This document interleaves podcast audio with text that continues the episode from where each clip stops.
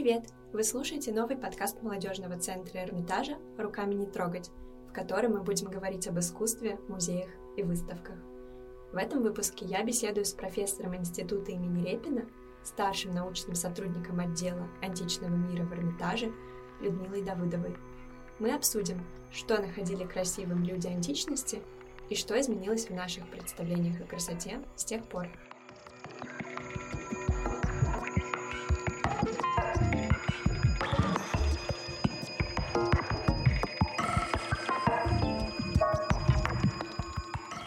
Людмила Ивановна, добрый день. Добрый день. Перед нашей сегодняшней встречей я прогулялась по залам античности в Эрмитаже, чтобы проникнуться античными представлениями о красоте, сделать этот условный шаг в прошлое, настроиться на наш сегодняшний разговор. Меня в очередной раз поразило то, что стоя рядом с античными фигурами, мы очень явственно, практически на физическом уровне ощущаем их благородную простоту, а, спокойное величие. Вопрос у меня к вам такой. Как же вот античной красоте удается таким определенным образом настраивать наше сознание? Дело в том, что мы не всегда помним, что перед нами очень сложные памятники, не те, которые мы хотим увидеть, которые были созданы древними греками и воплощали их вот представление о красоте, например. А то, что было повторено уже через несколько столетий порой, после того, как был создан некий оригинал, и вот то, что хранится в музеях мира, то, чем мы восхищаемся, это оказывается очень такая странная действительно история. Мы смотрим спокойные, величественные порой беломраморные статуи.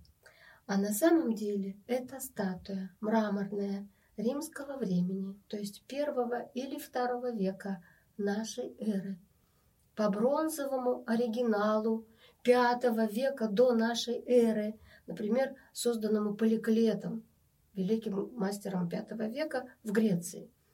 Его статуи не дошли до нас, но он действительно был тем скульптором, который сумел передать совершенно идеальный образ атлета, гражданина, жителя Эллады, то, каким мы его себе и представляем. Хотя смотрим сейчас не на оригинал, не на бронзовые статуи, а на их уже более поздние, почти через 600-700 лет иногда созданные римские мраморные копии. Здесь тоже могут быть небольшие расхождения. Там была бронза, а статуя бронзовая – это одно впечатление. А здесь мраморная – и белые к тому же. Это другое впечатление. Мы сейчас смотрим на повторение, не точно на копию, а вот на такой вариант Афродиты Кницкой в Эрмитаже, например, на Венеру Таврическую, очень известную в нашем собрании скульптуру, и должны себе представить ее раскрашенной, потому что она в IV веке была действительно выполнена из мрамора проксителем, а потом ее раскрасил художник Некий, и вот она была совершенно другая – она производила совсем другое впечатление. Очень интересно. Я, когда готовилась к нашему разговору, тоже хотела а, спросить о вашей реакции на то, что существует много исторических доказательств тому, что скульптуры античные никогда не предполагались быть выставлены белыми. Наоборот, да, вот историки утверждают, что они были раскрашены в очень яркие цвета, и какое-то такое ощущение их внутреннего свечения, к которому мы привыкли теперь, возможно, никогда и не существовало. Как вы думаете, если бы мы увидели все так, как было на самом деле, продолжили бы мы считать статуи и Парфенон красивыми?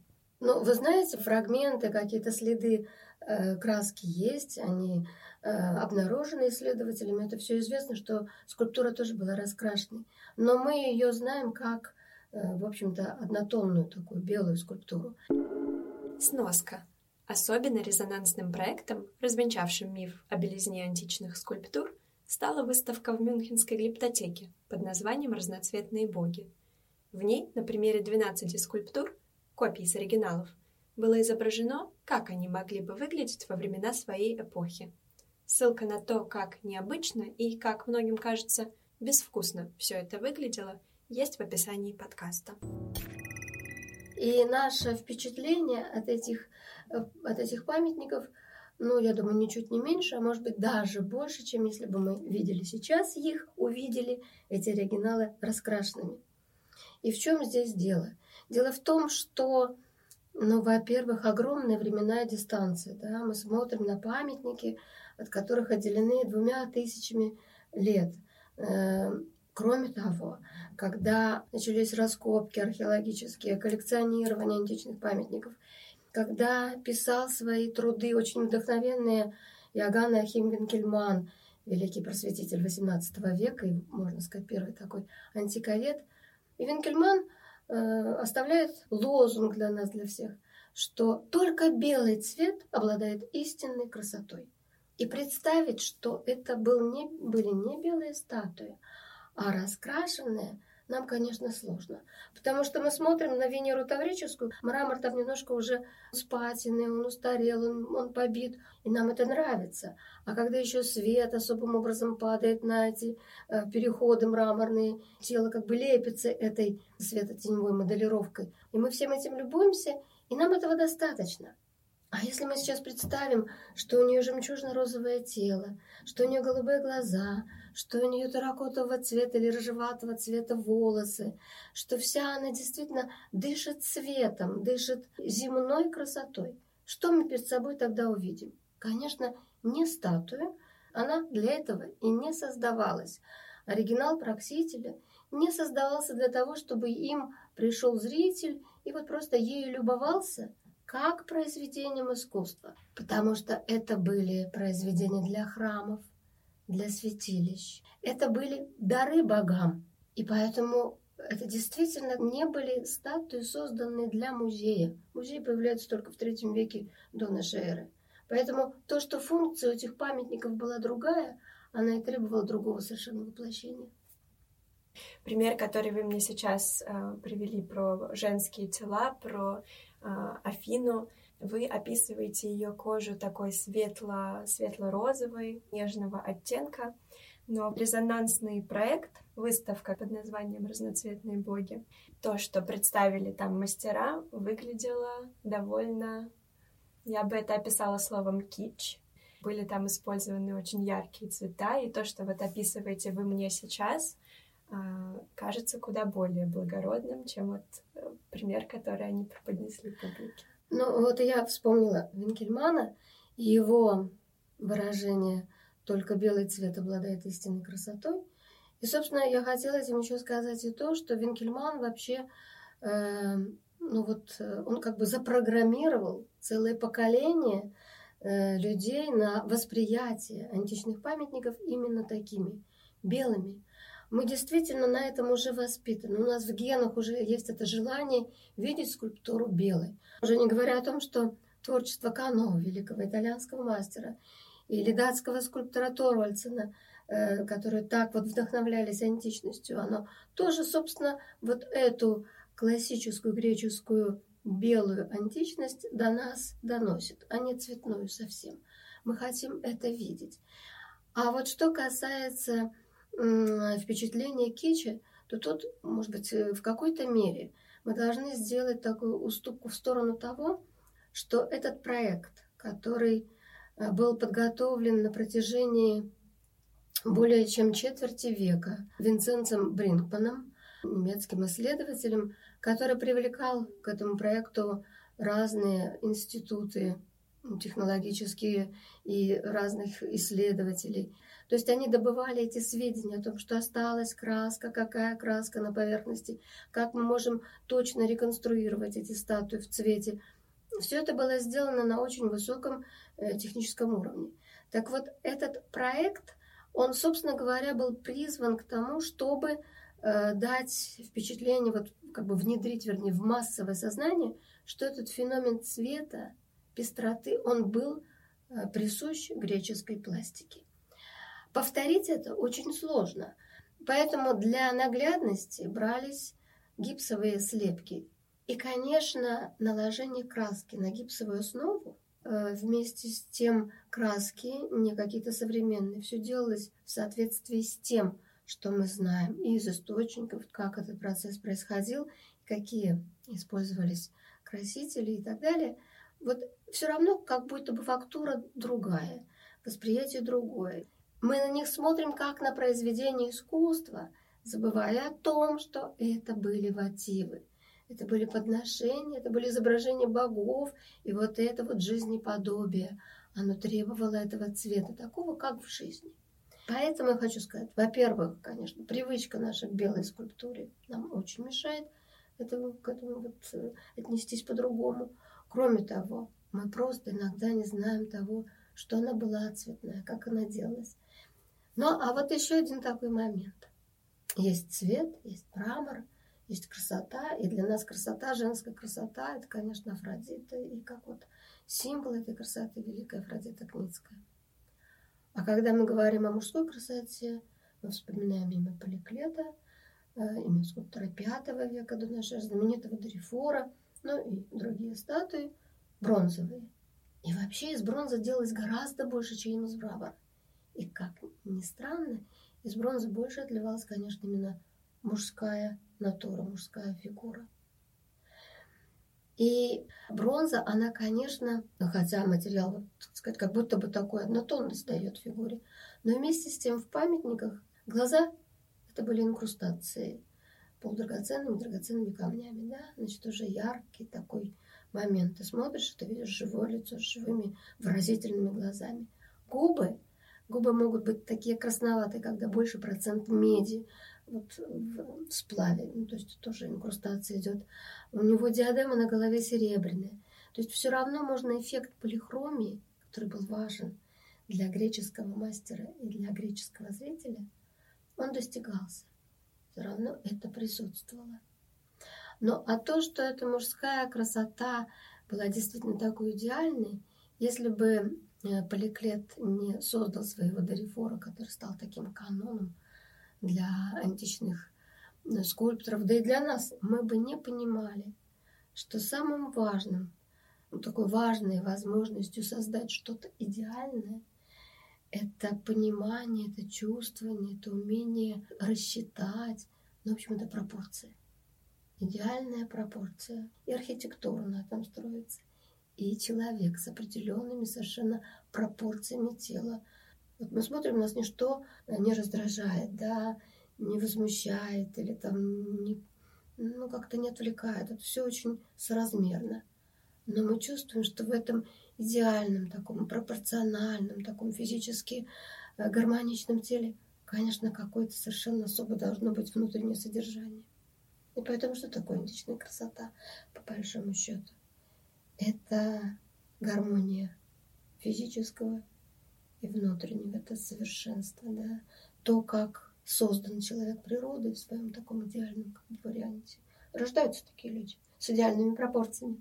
Но если мы встречаем вот такую э, природу, совершенную физическую, а еще и внутри такая наполненность духовная, да, это просто идеал. Колокогатия. Колокогатия, да. да. Сноска. Калакагатия — древняя идея воспитания человека, при которой он тянется к телесному совершенству, которое, в свою очередь, предполагает и соответствующее духовное наполнение. Да. Так что же получается, что красота для грека классического времени вполне себе достижимое состояние? Ну, безусловно, да и сейчас. Как молодежь стремится быть физически красивой. Но только, конечно, понятия эти Э, ну не то что о красоте, а вот о тех самых пропорциях, которые эту красоту создают. Но все ходят в эти фитнес-клубы, все занимаются тем, чем занимались греческие атлеты. Они постоянно тренировали свое тело. Но там-то это в основном было почему? Потому что нужно вспомнить там, классическую ладу, да, это небольшие города-государства. Э, во-первых, это время, когда э, войны, которые происходили, когда нужно было защищаться от кого-то, они, конечно, требовали от граждан полюса, естественно, от юношей, выдержки, силы, ловкости, умения. Это все достигается физическими тренировками. Так что красота, вот эта физическая красота, но очень интересно, что действительно мы заговорили о, об особой, так сказать, вот какой-то гармонии, которая должна быть между физической формой и внутренним наполнением. Считается, что а, вот такое содержание а, человек приобретал, занимаясь, с одной стороны, спортом, а с другой стороны, человек немыслим был без музыки. Музыка играла очень большое, занимала очень большое место в воспитании юношей. Музыка действительно каким-то особым образом вот гармонизует внутреннее состояние человека. Говоря о Калакагате, вспоминаю дошедшую до нас историю об Афродите Кницкой, точнее о натурщице, с которой скульптор ваял свою Афродиту. История там была дошедшая до нас, я ее попробую в своих словах восстановить в память. Возмутившись тем, что Гетера позировала полностью обнаженной, а не в вуале, как тогда было принято, ее поклонник обвинил ее в богохульстве, ну, будто она хотела оскорбить честь богини красоты. Так вот, явившись перед судом, Гетера снова сняла с себя всю одежду, и одного вида ее идеального тела хватило для доказательства ее невиновности и даже, можно сказать, подтвердила ее честь и добрые намерения. То есть женщина, человек, будучи настолько физически красивым, по определению не может быть плохим, злым, иметь жестокие намерения. Мне кажется, что в современном мире эта взаимосвязь между внешностью и добродетелью сохранилась, но приобрела какой-то дополнительный социальный вес. Например, я выросла на анимированных фильмах, на мультиках, в которых герои-злодеи карикатурно всегда непривлекательны по сравнению с супергероями. Тоже касается, например, расовой или этнической репрезентации в мультиках, потому что положительные персонажи, ну, лет 10, по крайней мере, еще назад, как правило, изображались белыми, потому что соответствовали конвенциональному такому стандарту красоты. А если даже отбросить кинематограф, отбросить мультипликацию и посмотреть на реальную жизнь, существует достаточно печальная статистика, согласно которой каждому третьему небелому человеку в течение своей жизни приходится сталкиваться с полицией, с карательными органами. Как вы считаете, мы все еще в каком-то смысле опираемся на колокогатию в наших современных представлениях о красоте? Я хочу просто еще раз подчеркнуть, что такое колокогатия. Это два слова – колес и агатос. То есть красивый и добрый. Красивый может быть белым, красивый может быть другого цвета. Добрый – это добрый. Поэтому колокогатия – это э, то, что определяет ну, вот некий идеальный образ – или идеальный такой статус, в котором физическая оболочка будет не просто оболочкой, она будет идеальным вместилищем для идеального содержания. Мы можем сейчас опираться на идеалы греков, на расчеты Поликлета и говорить, что это да. Но для другого человека, если мы просто скажем колокогатия, а он вырос в другой культуре, а вообще на другой стороне планеты, где даже физическая природа создала так человека, таких пропорций, что они не греческие пропорции, но в представлении того племени или того народа есть тоже нечто, что для них кажется вот такой идеальной формой, у них свое представление о благородстве. И там будет своя, условно говоря, своя колокогатия или свое представление об этой колокогате. А понятие доброты и понятие физического, вот физической красоты, э, физического совершенства, оно менялось на протяжении столетий, да, и в разных местах, может быть, свое. Поэтому, ну вот, я думаю, так. Продолжая вашу идею о том, что мы сейчас очень сфокусированы на телесной красоте, я вот что подумала. Вот находясь в залах Древней Греции, Древнего Рима, в окружении очень рельефных таких сухих тел, невозможно не заметить, насколько физикоцентричной была их культура, насколько сильно была сфокусирована на телесности и ставила эстетику телесности на особый пьедестал. И действительно, я соглашусь с вами, что эта история очень напоминает наше настоящее, в котором, несмотря на то, что даже конвенциональные рамки прекрасного сейчас расширяются, человеческое тело все равно остается в самом центре внимания и тесно связано с понятием красоты. Получается, что прошло два тысячелетия, а мы все так же сфокусированы на нашем физическом обличии. Вот вы как считаете, мы просто вернулись туда, откуда начали, или физичность тела всегда так или иначе оставалась в фокусе? Нет, она не всегда оставалась в фокусе и во времена раннего, особенно христианства. Э, естественно, вот этот переход от, можно сказать, даже от тела к духу, да, и, собственно говоря, уход от этого каждодневного, ежеминутного, ежесекундного, ежесекундной памяти о том, что мы должны тренировать тело вот, и так далее, совершенствовать его и придавать такое значение этой телесной красоте, это, собственно говоря, уходит. Тут мы должны вернуться немножечко к тому, что мы в целом были сейчас вот, в античности, да, в мире, когда человек и вообще-то культура и время такое – антропоцентрично, да, в центре человек. Боги мыслятся как люди, представляются себе как такие совершенные создания.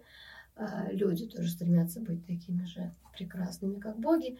Но вот мы как бы сосредоточены прежде всего на этой, на этой ступени, что ли, физической, только вот природе человека. С приходом христианства уже какой-то другой, другой акцент, да, на духовную жизнь.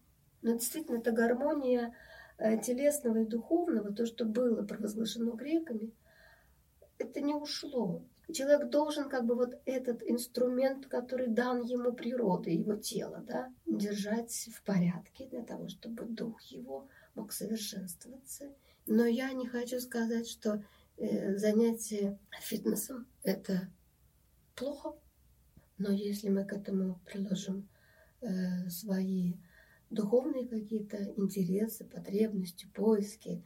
Мы таким образом становимся как бы той самой точкой гармонии, которая, собственно, была создана. Вот, э, греки представляли, что мир должен быть гармоничным, да? Это все равно продолжение лучшего, что было оставлено нам античной цивилизацией.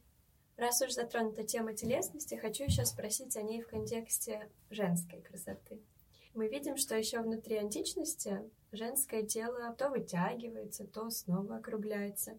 Сильно видоизменяется даже от греков к римлянам, от высокой античности к эллинизму и так далее. Но в отличие от изображений мужского тела, которые, будем говорить по правде, едва ли отличаются от сегодняшнего канона красоты, женские фигуры за последние две тысячи лет успели на себя примерить кучу разных идеалов. И наш сегодняшний назовем его аккуратно, условно, чем-то между худобой и атлетичностью, далек от того, что изображал Поликлет. С чем, по-вашему, связано такое постоянство в отношении мужского тела и непостоянности в отношении женского? Ну, э, мне кажется, что сама природа создала и мужчину, и женщину таким образом, если мы в целом говорим что для женщины характерны некоторые черты, так сказать, характера, которые вот, вот Ева оказалась любопытна, например, да, и все пошло по-другому. А женщина должна быть, ну так вот природы создана была, она должна была привлекать. Вы же знаете, что даже э, просто в природе, говоря о людях, все равно самка всегда должна чем-то привлекать, чем-то украситься. Сегодня это будут длинные ноги 90-60-90, завтра это будет другая красавица, и это будет другой, ну вот стандарт красоты на данном этапе. И все же интересно, что мужчина, следуя вашей логике, как самец, который тоже должен привлекать женский род, ну, сегодня он будет с бородой, завтра он будет без бороды готовясь ко встрече с вами, я, конечно, и сама себе задала вопрос, что вообще такое античная красота. И мне показалось, что у нее, по сути, не было какого-то такого автономного статуса, она не существовала сама по себе, а скорее ассоциировалась с другими качествами и ценностями. Размышляя об античности, мне такие слова приходят на ум. Величие, гармония, мера, умеренность. И буквально да, несколько недель назад я присутствовала на вашем занятии со студентами, где вы их попросили охарактеризовать красоту тоже. И в их ответах часто звучали, повторялись те же самые понятия мера и гармония, и они все так же переносили другие качества на красоту. Как вы считаете, существует ли вообще красота в отрыве от наших социальных установок, которые мы приписываем ей? Сама вот, вот некий такой как бы феномен красоты, что-то такое абстрактное.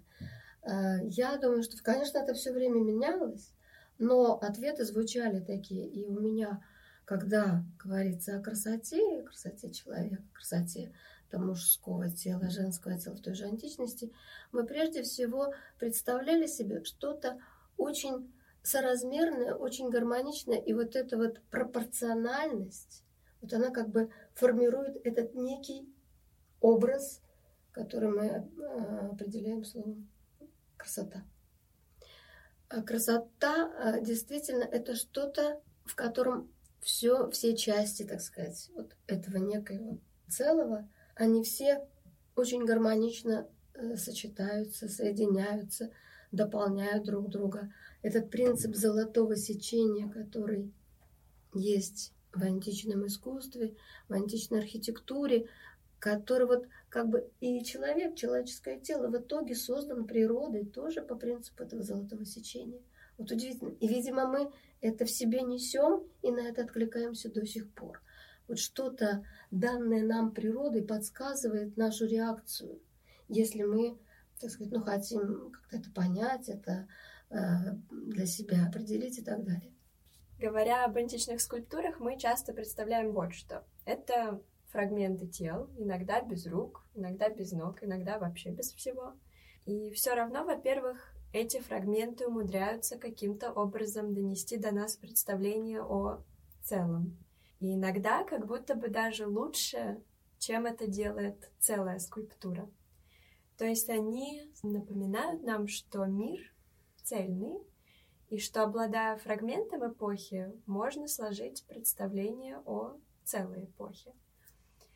Как эксперт в античности, который соприкасается с античными людьми, пусть и опосредованно, что вы можете сказать об их обществе и в чем главное различие между ними и нами?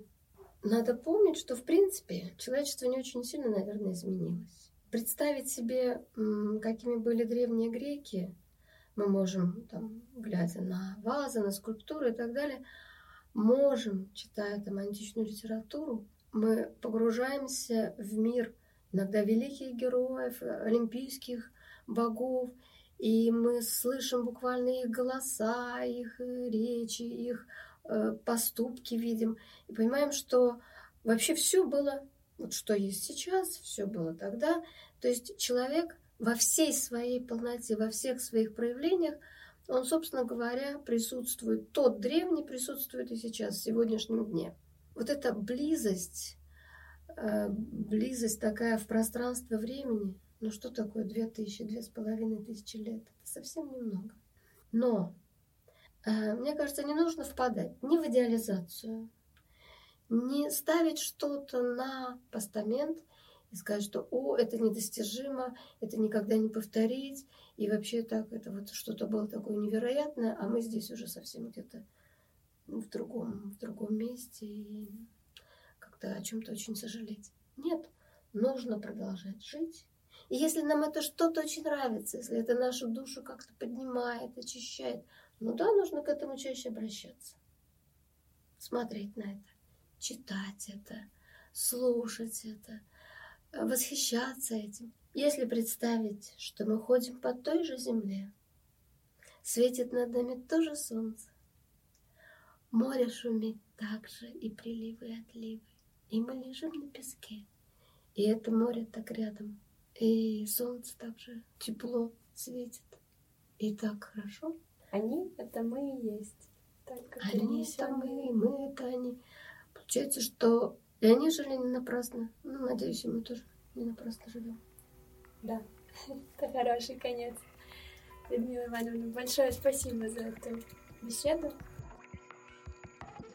Этот выпуск был подготовлен Марией Затопляевой. Я благодарю Родиона Таулина за помощь в звукозаписи, Екатерину Кувакину и Маргариту Альшакову за редактуру. Нашу музыку написал Сергей Жульков, а обложку нарисовала Алина Цимбал. Ссылки на их творчество вы можете найти в описании подкаста. И еще кое-что. Ставя нам отметки, подписываясь на нас и оставляя комментарии в приложении, через которое вы нас слушаете, вы помогаете подкасту попасть в рекомендации к другим пользователям. Нам бы это здорово помогло. До встречи в следующем выпуске. 16+.